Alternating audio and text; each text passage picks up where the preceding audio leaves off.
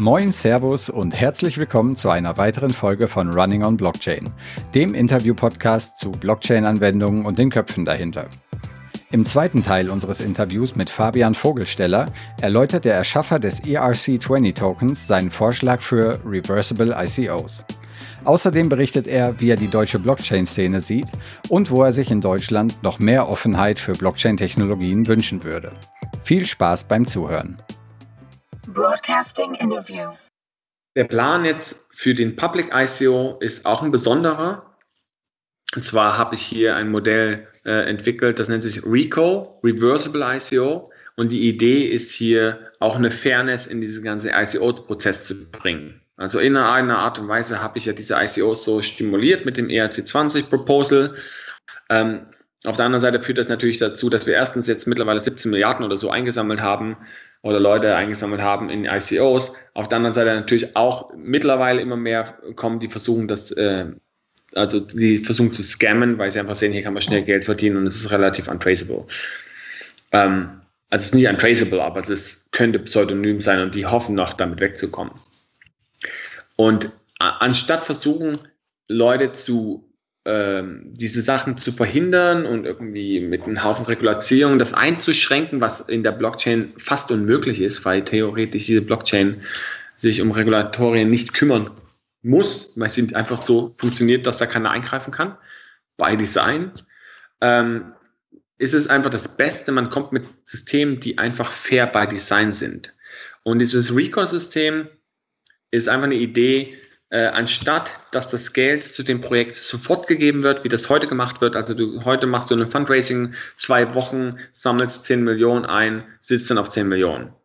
Könntest theoretisch dir von irgendwie äh, Lamborghinis kaufen und weggehen. Ne? Und äh, wenn du anonym genug warst, ist das vielleicht auch noch möglich. Oder der Incentive der Gruppierung ändert sich, weil sie denken, okay, wir wollten jetzt dieses tolle Projekt machen, jetzt haben wir schon 10 Millionen, das ist ja besser als jedes Exit, so ungefähr. Ne? Jetzt lassen wir uns mal gut gehen und machen mal ganz langsam hier oder so ungefähr. Also es ist, es ist ähm, die Balance zwischen dem Investoren und dem Founders oder Creators ähm, ist nicht equal. Also der Rico versucht halt diese Fairheit in dem ICO zu kreieren, indem das Geld über zwei Jahre an uns geht. Also jetzt in dem Fall Luxo, das Projekt. Das könnte natürlich auch jeder andere, äh, jedes andere Projekt adaptieren. Also das Geld geht über Zeit. Das heißt, jeder Investor kann jederzeit sein Commitment zu diesem Projekt stoppen und damit äh, das Funding sozusagen oder das kommende Funding für das Projekt entziehen. Damit hat man die Situation, dass die Founders natürlich Interesse daran haben, dass das Projekt auch funktioniert, auf der einen Seite sie haben auch keine Möglichkeit, jetzt irgendwie mit einem Haufen Geld wegzurennen, weil sie kriegen das sowieso nur über Zeit. Ähm, wenn sie scammen wollten, dann müssten sie das über zwei Jahre machen und müssten konsistent irgendwie äh, äh, Sachen zeigen, dass sie was tun, ähm, was ja dann so schon fast dazu führt, dass sie es tatsächlich tun. ähm, und auf der anderen Seite kann halt jeder Investor jederzeit sozusagen sein Commitment stoppen. Und was hier auch passiert ist, dass wenn Projekte, also nicht jedes Projekt wird ja erfolgreich. Ne? Wenn jetzt ein Projekt zum Beispiel natürlich failt, aus bestimmten Gründen, die Technologie kommt doch nicht äh, dahin, wo sie soll oder was auch immer, dann hat dieses Projekt auch die Möglichkeit natürlich zu failen, weil diese Investoren dann einfach alle ihr Commitment stoppen würden. Und ähm, das Projekt, die hätten sozusagen nur die Hälfte des Geldes verloren, sagen wir mal, sagen wir mal so. Und das Projekt wäre dann einfach an irgendeinem Punkt vorbei. Und es wäre aber nicht ein Total-Loss und dann sitzen die Founder, auch wenn das Projekt nicht weitergeht, irgendwie jetzt noch mit einem Haufen Geld drum und wissen nicht, was sie damit machen sollen. Und werden das dann vielleicht, was sich klauen oder was auch immer da passieren könnte. Das heißt, es geht auch um eine faire Balance zwischen diesen beiden zu kreieren. Und das ist etwas, was äh, äh ich auch proposen werde. Also ich habe das schon auf Konferenzen vorgetragen und ich habe das auch schon programmiert, dass es technisch funktioniert. Ähm, und wir werden das sozusagen auch proposen diese Specification von diesem Rico. Und wenn natürlich Leute sehen, dass es funktioniert, und da sind wir auch teilweise auch ein Experiment dafür, sage ich mal, wenn man sieht, das funktioniert, das Geld ist tatsächlich, geht rein, bleibt drin, weil es ist ja almost, also es ist ja fast ein Safe äh, Investment. Ne? Wenn ich da investiere, dann habe ich ja nichts verloren, solange ähm, ich nicht irgendwie Zeit abwarte. Das heißt, die ersten drei Monate habe ich dann vielleicht 5% verloren oder weniger. Das heißt, die Sicherheit, also der Verlust ist nicht groß und ich kann trotzdem mit dabei sein. Ähm, das heißt, wir werden dieses, dieses Specification proposen und wenn dann andere sagen, okay, das funktioniert und das macht Sinn, dann werden das natürlich auch andere ICOs adaptieren oder irgendwann Investoren werden nur noch in ICOs investieren, die Ricos sind, weil sie damit die Sicherheit haben, die sie haben wollen. Das heißt, damit kriegst du so eine Art äh, Selbstzwang der Industrie, wiederum kriegt das eine Selbstregulierung der, Indust der Industrie, die alles fairer und sauberer macht und dann braucht man auch keine Regulierung mehr außen drumherum und auch keine Gesetze, die irgendwelche Sachen versuchen zu erzwingen, die hier doch gar nicht erzwingbar sind teilweise. Das heißt, die Selbstregulierung der Industrie ist eigentlich das, was am sinnvollsten ist und so ein Rico ist ein super Modell, um das genau das zu machen und deswegen werden wir das so machen. Ähm, auf der anderen Seite gibt uns dieses Private Presale davor schon eine Art Base Funding, womit wir sowieso inter äh, oder agieren können. Das heißt, es gibt uns ein bisschen Sicherheit.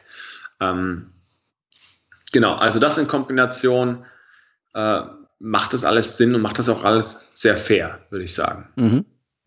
Äh, du hast gerade ja ganz kurz, also du hast ja vorhin erwähnt, äh, dass ihr die ICO ähm, in Deutschland äh, starten werdet nach deutschem Recht. Wenn wir uns jetzt mal die breitere, das breitere deutsche Ökosystem, Blockchain-Ökosystem oder die Szene anschauen, du bist ja einer der bekanntesten und profiliertesten Experten in dem Bereich. Wie siehst du da speziell den deutschsprachigen Raum oder was passiert da gerade in Berlin und siehst du vielleicht noch relevante andere Zentren in Deutschland? Hm. Also erstens, der ICO richtet sich nicht an Deutsche vorweg, sondern er richtet sich eigentlich hauptsächlich international. Ähm, wir werden aus, aus, Deutschland herausmachen, wenn wir eine deutsche Firma äh, oder deutsche Firmen dafür gründen.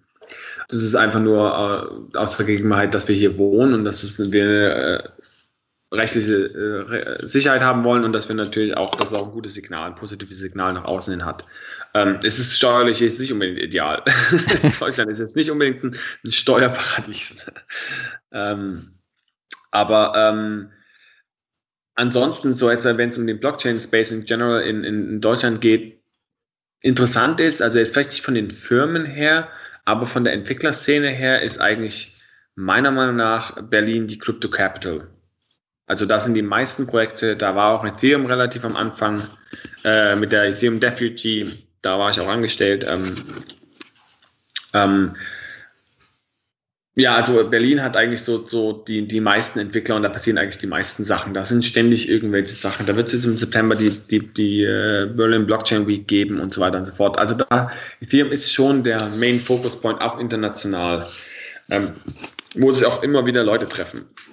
Auf der anderen Seite hat man natürlich die Situation, dass das Schöne, die Blockchain und überhaupt Internetentwicklung ist total dezentral. Also Länder spielen hier überhaupt keine Rolle mehr. Also man kann nicht mehr sagen, die Firma kommt daher oder das Projekt kommt daher, weil meist besteht dieses Projekt aus vielleicht 20 Leuten, wo jeder in einem anderen Land sitzt. also dieses, dieses irgendwie Verorten in, in physischen Locations ist auch so ein bisschen altherbacken. Aber tatsächlich gibt es noch viele Entwickler und viele Sachen, die in Berlin passieren. Ähm, Frankfurt ein bisschen mit der Blockchain School. Ähm, ansonsten ist Deutschland da noch sehr konservativ. Also rein, was ist, was ist in den öffentlichen Medien passiert und wie das öffentlich wahrgenommen wird, oder es wird darüber diskutiert, noch aber noch nicht so viel wie in anderen Ländern. Mhm. Und ähm, Deutschland ist dann noch ein bisschen konservativ. Ähm, das Problem ist einfach nicht, dass die Leute nicht offen dafür sind. Das Problem ist einfach, dass die, das Verständnis für die Technologie noch extrem gering ist. Und das ist auch fast global so. Also ich ähm, treffe mich mit vielen Menschen und auch äh, aus Amerika, aus überall aus der Welt. Und gerade mit denen, die jetzt neu reingekommen sind, gerade die, die Rechtsanwälte-Sektion, die jetzt sich seit der DAO hier mit der Blockchain beschäftigen und so weiter und so fort, ähm, das Verständnis ist da, aber noch nicht tiefgründig da. Das heißt, ähm, natürlich kann ein Regulator nicht irgendwas regulieren, was er nicht versteht. und erstens sollte er das nicht und zweitens ähm, ähm, wäre das natürlich auch naiv. Ne? Das ist so eine Art äh, Bildungsprozess, der global hier stattfindet, der dauert einfach auch noch ein bisschen. Ähm, nichtsdestotrotz bewegt sich der Space trotzdem voran. Ne? Und er kann nicht warten, bis hier irgendwelche äh, Gesetzesgeber oder Rechtsanwälte mal endlich hier äh, ein Verständnis entwickeln. Das wird einfach weiter passieren. Und am Ende muss sich die Gesetzgebung an die Realität anpassen. Und idealerweise, und das ist eigentlich die einzige wirklich sinnvolle Lösung, adaptiert man das, was Sinn macht und kreiert Fairness on the Blockchain. Also built-in sozusagen. Und das ist eigentlich das Hauptincentive sowieso der ganzen Blockchain-Community, weil es geht immer nur darum, wie kann ich ein System schaffen, was von vielen genutzt werden kann, wo kein einziger es ausnutzen kann oder angreifen kann. Das ist die Nummer eins Frage bei jedem Blockchain-System. Wie kann ich, was sind die möglichen Angriffsvektoren und wie kann ich die verhindern? Durch Incentive-Strukturen zum Beispiel.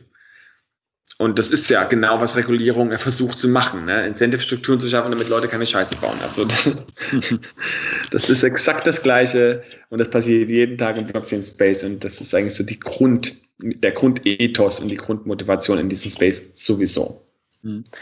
Vielleicht nochmal kurz zusammenfassend, wenn du dir jetzt für, für die deutschsprachige Blockchain-Szene äh, drei Bereiche wünschen könntest, wo du, wo du hoffen würdest, dass am meisten passiert, also sei es Regulation oder Industrie oder Startups oder Technologie oder was auch immer, äh, welche drei wären das? Hm, also ich würde sagen, alles, was jetzt, also das meiste passiert sowieso schon. Also interessant ist natürlich, gerade weil die deutsche Industrie ist ein Industrieland, die sollten sich darauf äh, konzentrieren, wie kann ich die physische Welt und die Blockchain-Welt miteinander verbinden. Das heißt, über, über bestimmte Sicherheitsverfahren, über IoT-Devices, die Blockchain-connected sind. Und da passiert schon ganz, ganz viel. Und die, die, Industrie ist schon da dran. Da sollte mehr gemacht werden, weil das ist das, wo Deutschland echt stark sein kann als Land. Ähm, ansonsten, die Entwickler-Community ist sowieso schon groß. Ähm, das, das ganze Europa einfach, also mittlerweile kommt echt viele Entwickler, kommen aus Osteuropa. Ähm, es soll eigentlich insgesamt mehr Offenheit äh, entstehen. Es soll da vielleicht auch einfacher sein für äh, Entwickler überhaupt äh, jetzt in Deutschland wohnhaft zu werden. Das wäre auch für, den Deutschen, mhm, für Deutschland okay. an sich besser, also dass dieser ganze Prozess einfach ist. Also in Berlin haben wir die Situation, dass die Ämter total analog sind und völlig überfordert. Und äh, das ist natürlich dann für einen Entwickler, der da irgendwo, was weiß ich, woher kommt und hier jetzt arbeiten will, dann immer auch voll der Aufwand so ganz einfache Behördengänge abzuwickeln. Ähm, das sind aber eher systemische Probleme. Ansonsten ja, mehr Offenheit, mehr darüber reden, äh, vielleicht auch konkret darüber reden, wie man Sachen auch verwenden kann, in der Politik zum Beispiel, Voting und so weiter und halt auch ähm, so eine ersten äh, Use Cases oder Trial Cases auszuprobieren. Am Ende zum Beispiel für die Fashion-Industrie ist natürlich Deutschland auch relativ konservativ. Ne? Dann, da ist natürlich Asien, da ist ja jeder schon digital born, ich könnte mal so was sagen. Also da ist natürlich hier mit, mit WeChat und so weiter, die Leute sind Digital Natives und zwar schon zehn Jahre vor den Europäern hier. Und ähm, da ist natürlich die Blockchain ganz klar, ganz klares Ding. Ähm, aber das kann man jetzt, das ist eher ein kulturelles Ding. Also die Deutschen sind natürlich nicht unbedingt, also sind schon ein bisschen risk-adverse, könnte man sagen. Also nicht so unbedingt risikofreudig. Die Risikofreudigen, die sind damals nach Amerika gegangen, äh, im 17. Jahrhundert. die anderen sind alle hier geblieben. Aber ähm, nichtsdestotrotz, ja, es ist eigentlich so ganz gut, glaube ich, wie es gerade ist. Also ich sehe jetzt irgendwie keine Punkte, wo jetzt irgendwie Deutschland super irgendwie zumacht und das jetzt ein großes Problem darstellt. Also es ist schon offen. Ähm, ich war auch bei der BaFin Tech, also die sind alle offen. Da war das zweitgroße Thema, also das eine große Thema war Blockchain und das andere war irgendwie äh, Big Data. Und Blockchain war irgendwie doch äh, interessanter. Beides nur technische Themen, die die Regulation nicht hundertprozentig verstehen. das ist echt auch sehr interessant zu verfolgen. Also die Welt wird extrem digital. Also wenn die sich nicht alle bald drehen und auch digital werden, dann, dann sind sie halt irgendwann mal obsolet. Das ist ganz klar. Weil die Welt wird nicht mehr in Papier ausgedruckt werden. Das ist auch ganz klar. Das hoffen wir doch, dass das nicht so sein wird. Aber grundsätzlich schließt du damit ähm, auf einem äh, on a positive note sozusagen, was die deutsche ja. äh, deutsche Szene und vielleicht sogar die, äh, du hast ja die BaFin äh, erwähnt, äh, selbst was die Regulation angeht. Also ich sehe das schon positiv. Ich würde mich natürlich freuen, wenn es noch konkretere Statements geben würde, wie zum Beispiel Cryptocurrency ist by default schon mal, äh, ähm, also brauchen wir jetzt nicht viel zu machen, ist nicht regul regulationspflichtig oder sowas. Mhm. Äh, bestimmte Sachen, die halt einfach schon klar sind, wie sie funktionieren und was sie sind, äh, anstatt jetzt irgendwie jeden kleinen Einzeltoken rumzurätseln, was das heißt. Das ist natürlich bei ERC20 Tokens schon der Fall und da muss man es vielleicht machen, aber nicht jeder macht ein ERC20 äh, äh, ähm, whatever, Utility Protocol oder was auch immer. Und natürlich muss man insgesamt, und das ist eine große Challenge, auch international, man muss das ganze Gesetz, die ganzen Gesetze mal völlig neu denken. Die sind meistens von 1930 oder so völlig auf Papierzertifikaten basierte äh, Logiken. Man hat ja heutzutage die Möglichkeit mit irgendeinem Blockchain-Token, der kann ja alles Mögliche repräsentieren. Der kann ja eine Voting sein, der kann ein Equity sein, der kann eine Dividende auszahlen, der kann äh, einfach nur ein Nutzungsrecht sein, der kann komplett nur eine Funktion in einem Protokoll haben und zwar eine wichtige Funktion. Und der kann all das sein und sogar gleichzeitig. Wenn du da jetzt sagst, ey, jetzt fangt mal an, hier irgendwie Anträge zu schreiben für 15 Kategorien von Dingen, dann ist jede Innovation schon im Keim erstickt. und das macht absolut gar keinen Sinn. Man muss eigentlich äh, das neu denken. Und jetzt hat man eine Infrastruktur, auf der man Zertifikate, wenn man das so will, transportieren kann, wo man nicht mehr regulieren muss, wie wird das transportiert, weil das ist schon built in. Das ist schon eingebaut, die Logik, dass die sicher ist. Dann kann man nur noch reden, okay, wie kann man das machen, dass man diesen Link zum Beispiel zur physischen Welt irgendwie ähm, gut zertifizieren muss das ist immer noch so ein bisschen tricky. Ne? Wenn ich jetzt sage, ich habe hier ein Haus, wie kann ich sicher gehen, dass am Ende dieses, diese Tokens auf der Blockchain auch dieses Haus hundertprozentig repräsentieren? Und das kann man eigentlich auch schon durch bestimmte Sachen heute relativ einfach machen. Ne? Aber wenn man dann noch 20 Anträge vorher schreiben muss, zwei Jahre warten muss auf Antworten, dann passiert da halt nichts. Und dann macht es halt jemand anders, bei dem das schneller ging. Das ist so ein bisschen das Problem, dass die Bürokratie dann teilweise sehr langsam funktioniert dann mit dieser Aufforderung, äh, Regulation, sagen wir mal, digital oder dezentral zu denken, äh, denke ich, kommen wir zum Schluss. Vielleicht, äh, bevor wir ganz zum Schluss kommen, noch einmal, äh, wo kann man mehr über dich erfahren und äh, auch über Luxo? Also mein, mein GitHub-Name ist Frozeman, das ist F-R-O-Z-E-M-A-N. Da findet man viel related, also was mit mir zusammenhängt. Ähm, ja, keine Ahnung, müsste man googeln. Ich habe mich jetzt auch noch nicht so oft gegoogelt. Okay. Ähm,